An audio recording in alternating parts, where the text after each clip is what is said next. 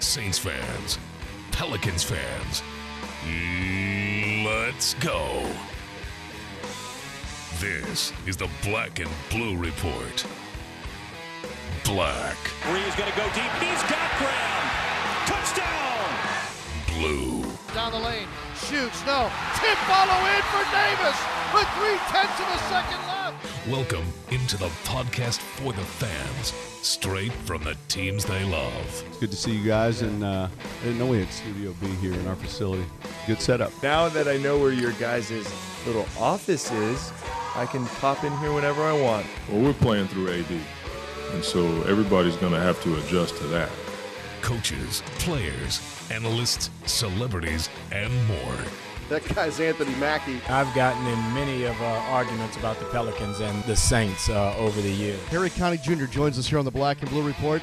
Undoubtedly, to me, the Saints are the singular reason that New Orleans is back on the map. Hoda Kotb from the Today Show on NBC, our guest. You know, New Orleans gets in your blood. The Saints never leave it once they get in there. This is the Black and Blue Report, straight from the source. No appointment radio, wherever, whenever. Now, from Studio B or from wherever the Saints or Pelicans might be, here's Sean Kelly. How goes it? Welcome into the Black and Blue Report, the podcast for Saints and Pelicans fans. Greetings today from Oklahoma City, Oklahoma, as the Pelicans get set to take on the Thunder tonight at Chesapeake Energy Arena. I'm Sean Kelly. Glad you're with us today. We've got things on both sides of the ledger for you football and basketball. Of course, we'll wrap up our week long series commemorating Super Bowl 44. It's been five years, and we've had five full days of fun talking to several members of the world champion New Orleans Saints and gathering their memories from those uh, events of five years ago. Today, we'll wrap things up with Scott Fujita. Daniel Salerson had the pleasure of visiting with Scott yesterday afternoon, and it's yours today on the Black and Blue Report. And of course, here today, we're gearing up for a big, big game against the Oklahoma City Thunder. We're broadcasting from the team hotel here in downtown Oklahoma City here this morning, but then at 7 o'clock tonight, uh, the game will be yours on the Pelicans radio network and on television at Fox Sports New Orleans. It is the final game of the season series with the Thunder. It is very crucial with regards to the uh, playoff standings in the West. As it stands right now, the Pelicans are ninth, a game and a half, looking back at the or looking up at the Phoenix Suns, and right behind the Pelicans, of course, are the Thunder. The Thunder could tie things up with the Pelicans if Oklahoma City were to win tonight and then split the season series. So that split would bring another tiebreaker into play, one that you have a little less control over. If the Pelicans win tonight, they win the season series three games to one, and also then push Oklahoma City then two games back with just over 30 games to go for both teams. The uh, Thunder have been very good here at home. They've won seven straight uh, at Chesapeake Energy Arena. And of course, they're looking to build upon the momentum they gained in New Orleans on Wednesday night when they defeated the Pelicans uh, on the back of Russell Westbrook. He tied a career high and had 45 points. We'll see what the Pelicans do tonight with uh, Russell Westbrook. Uh, keep this in mind the Pelicans are into a back to back where they've been pretty good this year, uh, here tonight and then home tomorrow against the Chicago Bulls. And the Pelicans have also done well in response to maybe a flat performance, which certainly was the case Wednesday against Oklahoma City. We'll look for the bounce back here tonight. With that being said, we will uh, today visit extensively with Pelicans head coach Monty Williams. Um, basically, get his thoughts on the state of the team right now. What happened Wednesday, what needs to happen tonight. He'll touch upon the big game aspect of this um, uh, meeting tonight with the Thunder. He'll also touch upon new player Toney Douglas and a whole lot of other topics as well. It's the interview that we did for the Monty Williams radio show last night on WWL-FM, but uh, I know it's tough for a lot of folks on Thursday night at 8 to catch that show. We're replaying it for you today on the Black and Blue Report and letting you get a very good listen to Coach and what he has to say, of course, at your convenience. This is No Appointment Radio, podcast, if you want to call it that. And uh, we'll take a quick break. And when we come back, we'll begin our visit with head coach Monty Williams, uh, taking us through a lot of topics here in just a moment. And then uh, Scott Fujita, right here on the Black and Blue Report. I'm Tom Richards. I'm 35 years old, Vice President of Sales at a regional paper company. Six months ago, we decided to transition to one of those cool collaborative open space offices. So now I sit in the open next to three other sales managers, which means there's nothing separating me from. Not getting Carl's nasty cold and missing a sales opportunity this winter? That is my purpose. Blend it now. Try the new Immune Builder smoothie at Smoothie King. It's the tastiest way to stay healthy this winter. Smoothie King. Smoothies with a purpose. The New Orleans Pelicans are having a sale. Right now, pick any three games for as low as $24 with the Special Man plan. I want to go to the Bulls, Pacers, and Heat. You have to see the Special Man. Let him have it. With no problem. Say I say, you say I say. Get your Pelicans three game plan today. See the Special Man. I got the $24. Let him have it. We'll put you in a great seat today with no problem. Visit pelicans.com to get your Special Man plan today. This is Pelicans head coach Monty Williams, and you're listening to the Black and Blue Report. Well, the Pelicans have won six of their last eight and stand with a record now of 26 and 23. Let's visit now with Pelicans head coach Monty Williams from last night's Monty Williams show. Thunder last night, coach. What were your thoughts, eh, you know, after you left the building last night? What was the emotion, I think?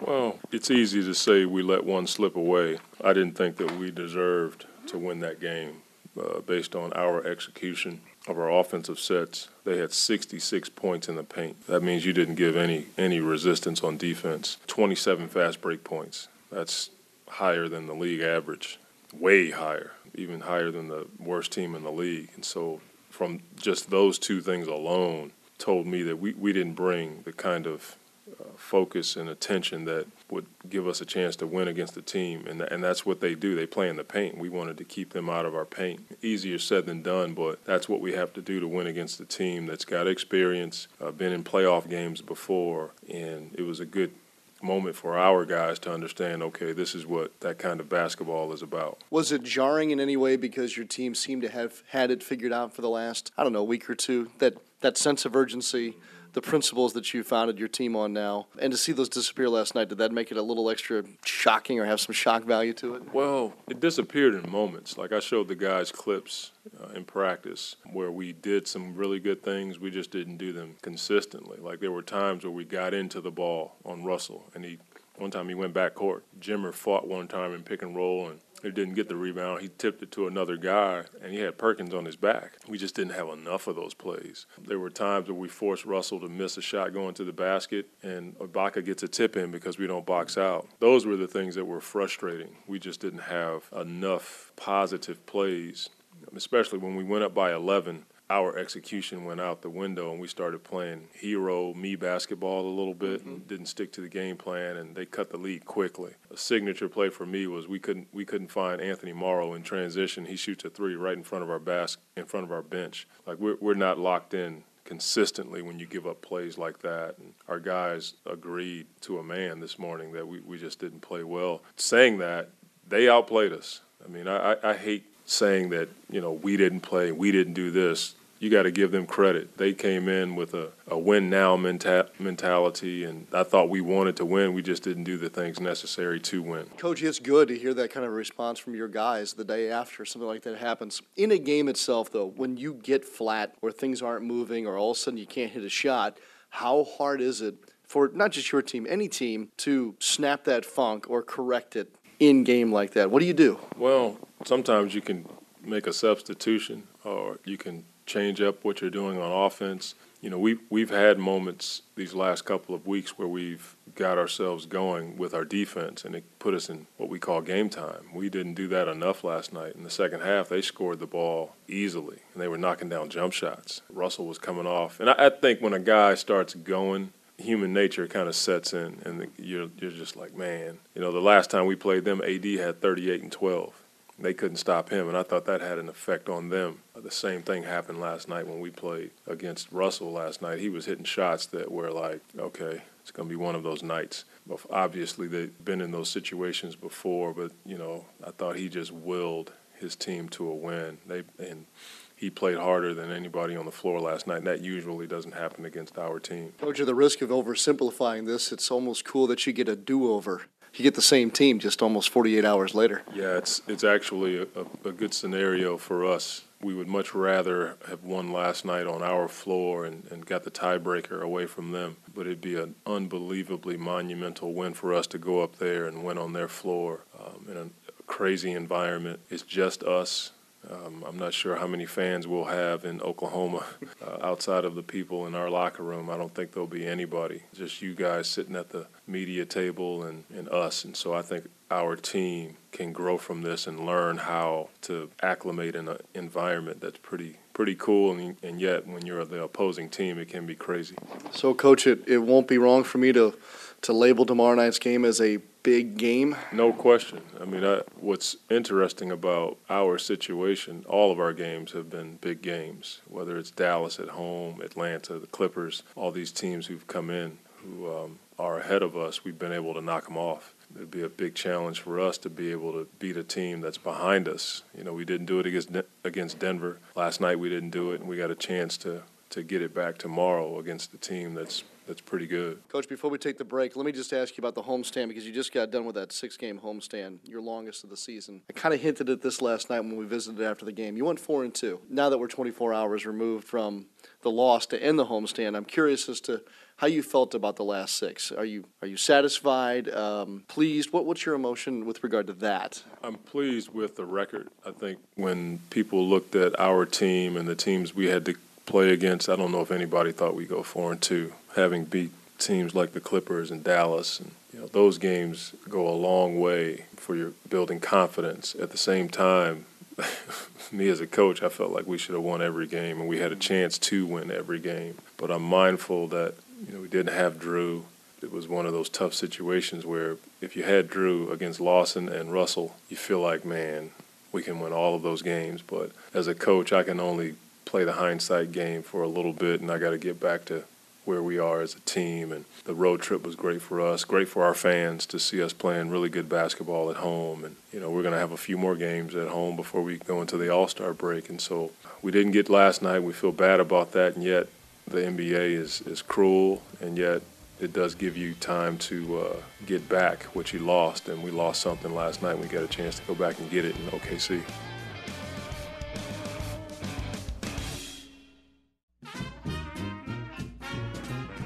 In New Orleans, food is more than a passion, it's a tradition.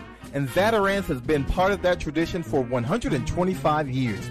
From jambalaya and dirty rice to crab boil and more, Zatarain's has been jazzing up dinner since before there was jazz, and we're excited about what next season might bring. Jazz it up tonight with Zatarain's, proud sponsor of the New Orleans Pelicans.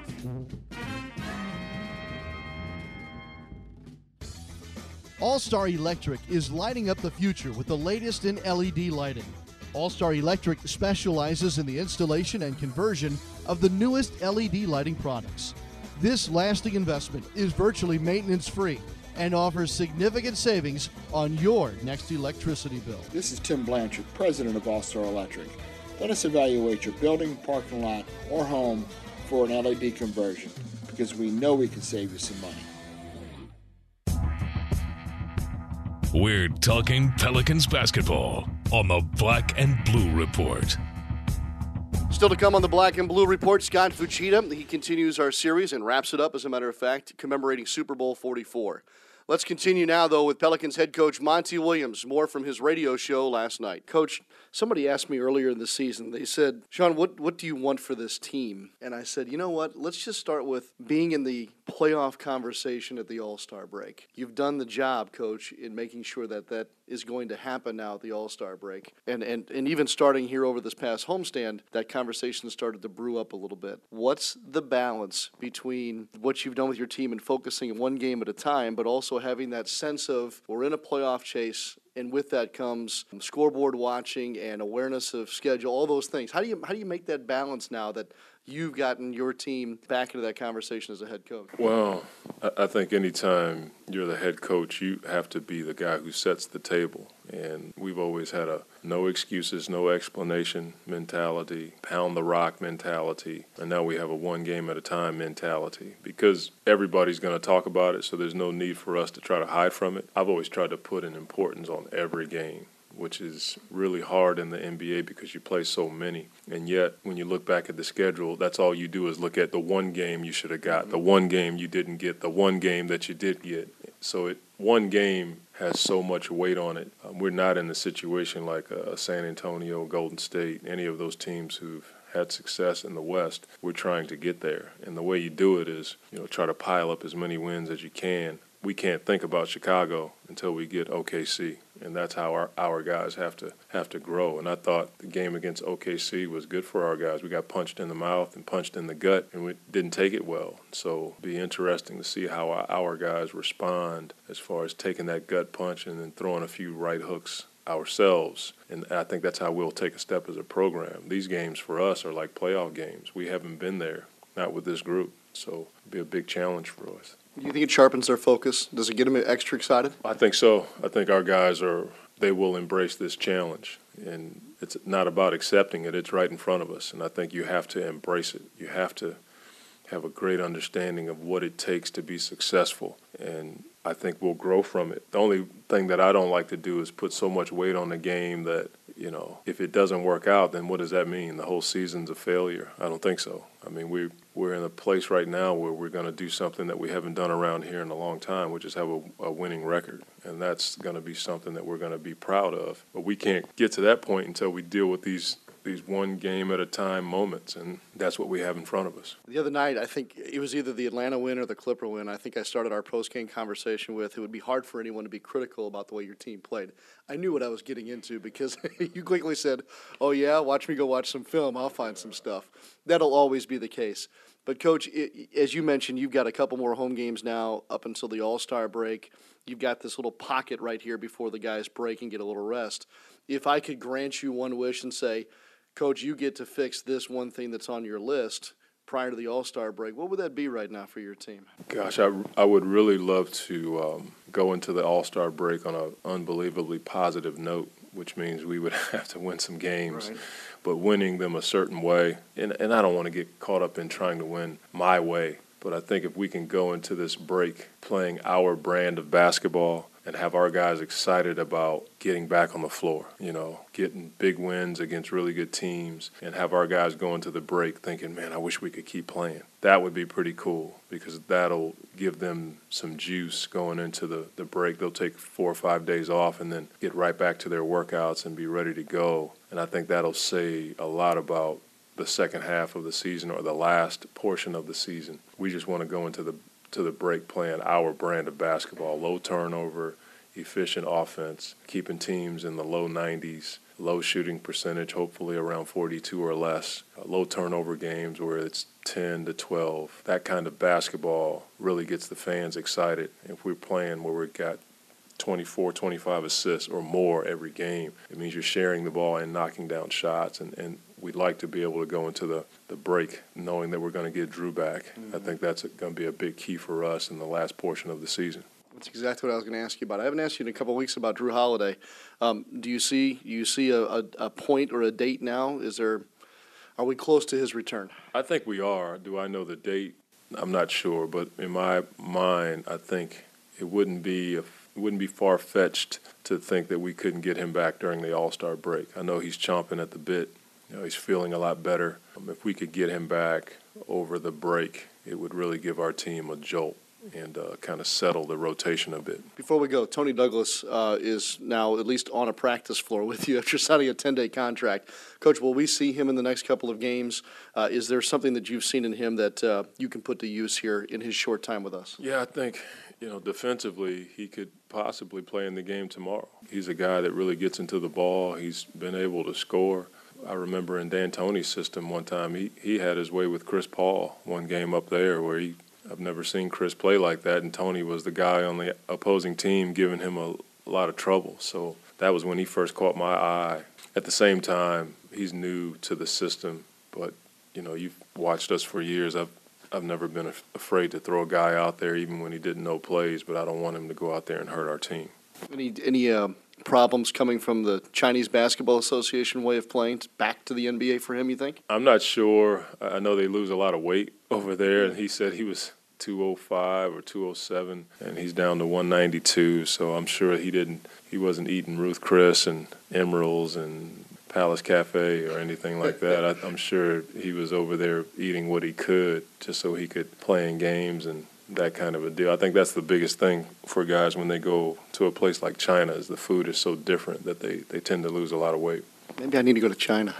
You know, if I could if I could uh, get over there and do something to uh, lose about five or ten pounds, I would. But I, I'm going to go get on this elliptical machine and try to push it as hard as I can and, and get a few of them off because I'm going to eat tonight. Good for you. That's why I eat. That's why I work out so I can eat. It happens to us in our 40s, I've noticed. Coach, as always, thanks a lot. Good luck this weekend. I know that you see this as a big opportunity, and uh, hopefully it'll come through for you. Thank you, and, and I can't reiterate enough to all of our fans and people listening. I say it all the time, but if you have some spare change, and um, whether it's in an ashtray or a jar at the house, and you want to put it to good use, uh, certainly take care of your family. But if you if you have the heart to do it, take it down to the New Orleans Mission, the Covenant House, or Second Harvest. You can go online and Google all those names. Those good people need the, the money because they're they're doing a great work in our city, and they're um, a big part of the movement to uh, get our city back to where it was before Katrina. All right, so there you have it. Pelicans and Thunder tonight, a big one before coming back home to play three more games before the All Star break. When we return, Daniel Salerson sits down with Scott Fujita. More talk surrounding Super Bowl 44. Stay with us.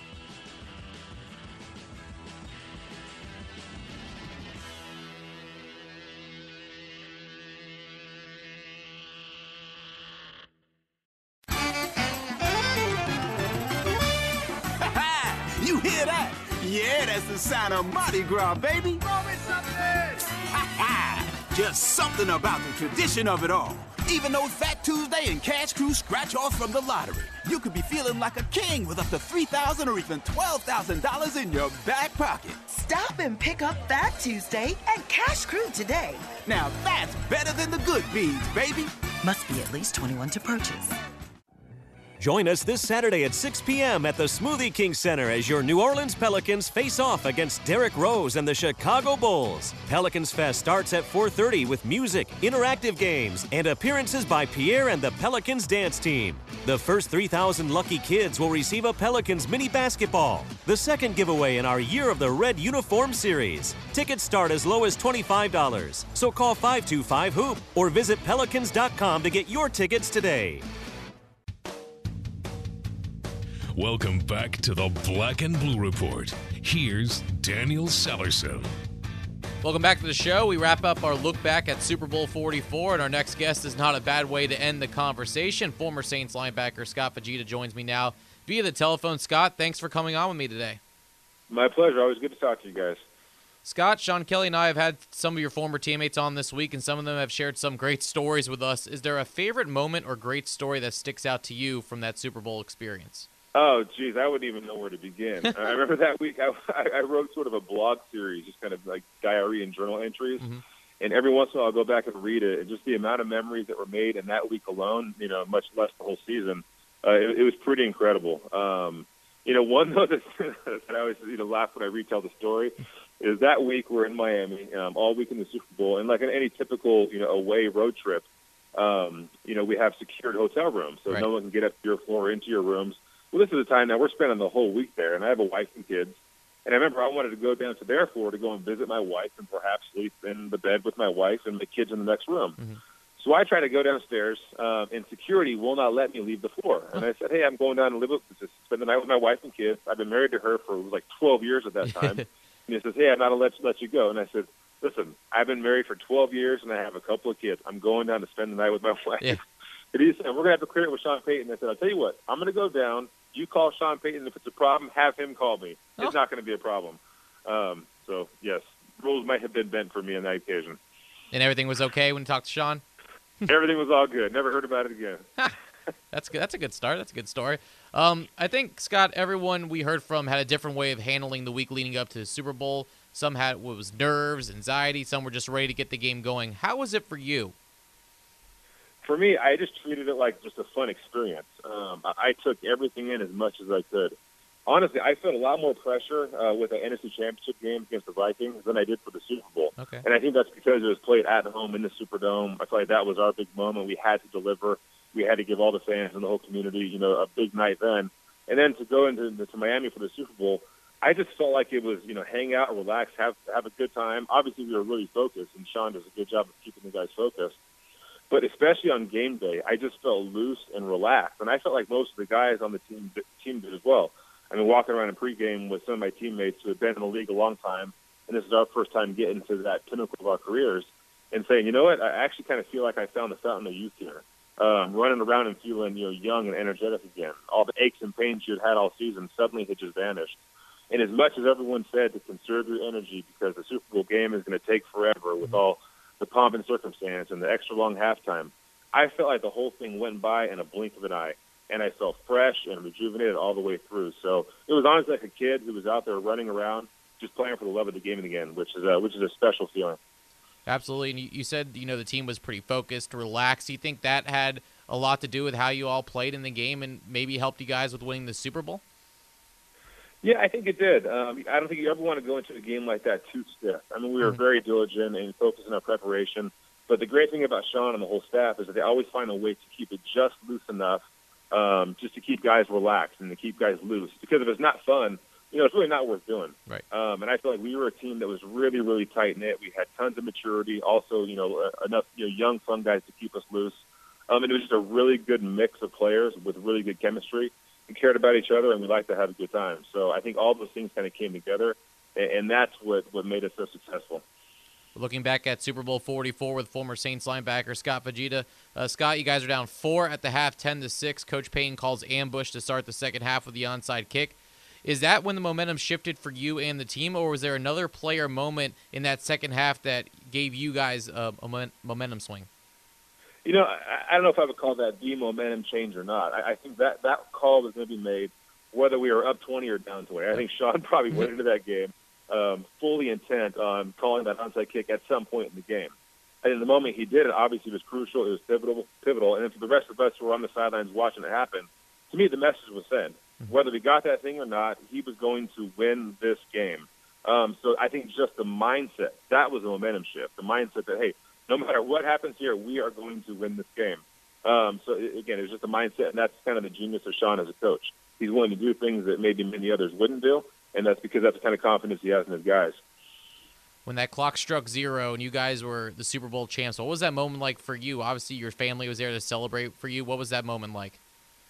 I mean, obviously it's special, especially with a team like that who's so close. I mean, you play your whole careers, you know, in this game. Um, you always dream of a moment like that. You know, a lot of us who are getting toward the ends of our careers, you almost start to have that desperation, like, hey, it might never happen for me. Um, so obviously it's really special, and to share that moment with guys like Scott Shanle and you know Jonathan Vilma and and Drew and all these guys who are such good friends of mine, and also Joe Vitt, who's a guy who drafted me in Kansas City, um, spent a few years with him there, and then you know four of the best years of my life with him in New Orleans. I mean, to share all those key moments, um, you know, I'll never forget that. And once you know the, the the game ended, and the confetti started falling. Then it's just like a desperate attempt to find my family. Yeah. It's like a, a herd of herd of buffalo storming the field, Mm-hmm. and you're running around trying to find wife and kids, and um, you know those moments are, are the things you'll never forget. How long did it take you to find your family? Um, probably four or five minutes, and, was, and I, my my twin girls were um, just over two at the time. Um, yeah, I wanted to get to them quickly, get as many photo ops, and, and you know we did get plenty of pictures, and I just loved seeing them catching confetti falling out of the sky. So uh, nothing gets better than that. Oh, absolutely. No doubt. Now, you were one of the first players to sign when Sean Payton became coach. Did that make this Super Bowl triumph that much more special, Scott? No doubt about it, and I love to be able to you know look back and tell everybody, hey, I told you so. Obviously, everyone thought you know my wife and I were crazy when we decided to go to New Orleans at the time that we did. Um, but for us, it was always bigger than just football. You know, we, we sensed that we could be a part of something really big, and not just in rebuilding a team and a community, but um, just being entrenched in the community. And, and they really just adopted us, took us in. So to be able to deliver to a community that was so good to all of us, um, it just felt really, really good. Um, yeah, and to take that leap of faith, you know, with the Saints, and for them to take the same leap of faith in me, um, and helping kind of get my career back on the fast track and re-energize, you know, me and my, my family. Um, just so appreciative that we all share that opportunity together. Now, looking back, also, uh, you were mic'd up by NFL Films. How were you chosen for that? I don't know how they choose um, the guys to do that, but Greg Bensel came to me the week before the game and he said, "Hey Fuji, they they, uh, they want to mic you up for the game." And at first I said, "No way would I do that because I'm known to say some kind of over the top, outlandish things on the field. I like to have fun. I like to keep it loose. Mm-hmm. I like to talk trash, but in a friendly way. It's never mean spirited. I just like to have a good time." So I was a little bit reluctant to be mic'd up and just have some of the stuff that I say um, out there for the world to feast upon. Um, but Greg said, "Listen, Scotty, you're gonna you're gonna want to do this. Trust me, you should do this." And I'm so glad I did. I'm so glad he had that advice for me because I was given all the footage, um, everything I was mic'd up for was probably about four or five hours of time. I mean, I'm talking a whole 90 minutes before kickoff, the whole post-game celebration. Oh wow! Everything, audio and video, celebrating with my family. Um, I mean, that's footage that's just priceless. So to have that and to be able to go back and look at that with my family, um, I wouldn't trade that for anything in the world. So I'm so glad that Greg talked me into it. Now, when you watch the final airing of what they did uh, chose to use from your mic'd up, did they air anything you wish they wouldn't have, or was there something that you thought they would have that they uh, didn't actually air? No, they didn't, and yeah, and just going back and watching it, um, yeah, it's all just lighthearted, you know, fun chatter, which you know I've enjoyed, you know, kind of partaking in throughout my career. So it's one of those things. You're like, I don't know if I want people hearing this kind of stuff, but then when you see it on film, it's like, you know, it's actually not that big of a deal, and it just shows that you know it's fun to be a kid out there on recess, like I said earlier. Did you even think about that during the game? Was that even on your mind that you were mic'd up? No, it's funny because during like warm ups and stuff, you it, it's just kind of a foreign feeling. Not that you feel the mic at all, uh, but then once you get into the game, you kind of block all that kind of stuff out. Yeah, absolutely. Now, uh, what about the parade? What was that like? You know, it seemed like it was a huge Mardi Gras parade for everyone when they came back, and it was uh, rolling down the streets. I mean, you lived in the warehouse district, the CBD. How was that like having a Super Bowl parade go down the streets that you lived on? Well, I think from the point the game ended through you know the next days, weeks, and possibly months, it just felt like a nonstop party, and the and the parade was certainly that. I mean, it was just you know New Orleans on full display, and from the moment that we landed back in New Orleans, returning from Miami, and I mean thousands, you know, possibly a hundred thousand people out there to greet us at the airport. It felt like the parade had begun at that moment. Uh, but then on the actual day of, of the Super Bowl victory parade, I mean, what a good time that was. I'm sure a lot of us don't remember everything too well for you know obvious reasons, but, but we had we had a good time. And I remember at one point uh, we're on the linebacker float, and we get into this one section where there's a little bit of a turnabout, and the parade's trying to make a turnaround. Yeah. And it's, we can tell it's going to take a couple minutes. And then Jonathan Vilma and I looked at each other and we said, "Screw it, let's go for it." So we jumped off the float, uh, went down to the street, and just celebrated with a few thousand fans and it was just a blast. I'm sure it was kind of a security issue, and, and Right. you know the, the Saints security wasn't overly thrilled with us, um, but it was just kind of the connection that we had with that community, and, uh, and I'm glad we did that. Oh, that's awesome. That's a great story. Now, Scott, I know California is your home now, but do you think you'll always have a, a special connection with NOLA? Wer- Weren't your twins born here?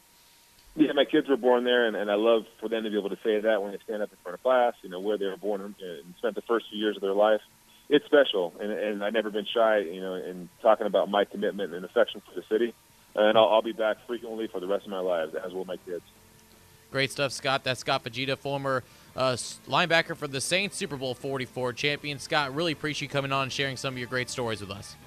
My pleasure. Thanks. No problem. When we come back, Sean will be back to wrap things up. You're listening to the Black and Blue Report.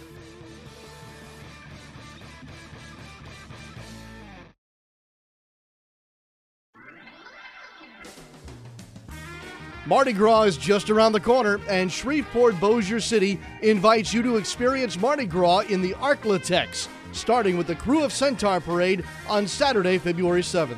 Cap it off with the Krewe of Gemini Parade on Saturday, February 14th. Check out hotels and other things to do at shreveport-bossier.org or call 888-45-VISIT. I'm